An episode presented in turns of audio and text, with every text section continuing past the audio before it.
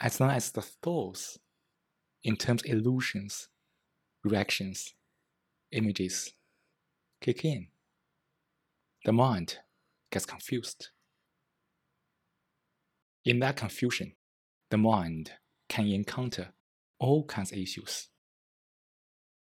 When the mind has issues, the mind wants to find out a solution to it.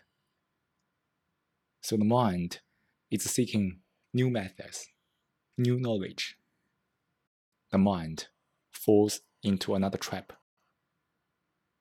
When the mind is confused, the very seeking is part of the confusion. Seeking a solution is part of the problem. Therefore, the mind is trapped in the problem. To really solve the problem, the mind must see it that seeking is not a solution. Seeking a solution is therefore not a solution. A mind that is seeking doesn't observe. The seeking implies a direction. The mind is totally attracted by that direction, and the mind can't see, can't observe anymore.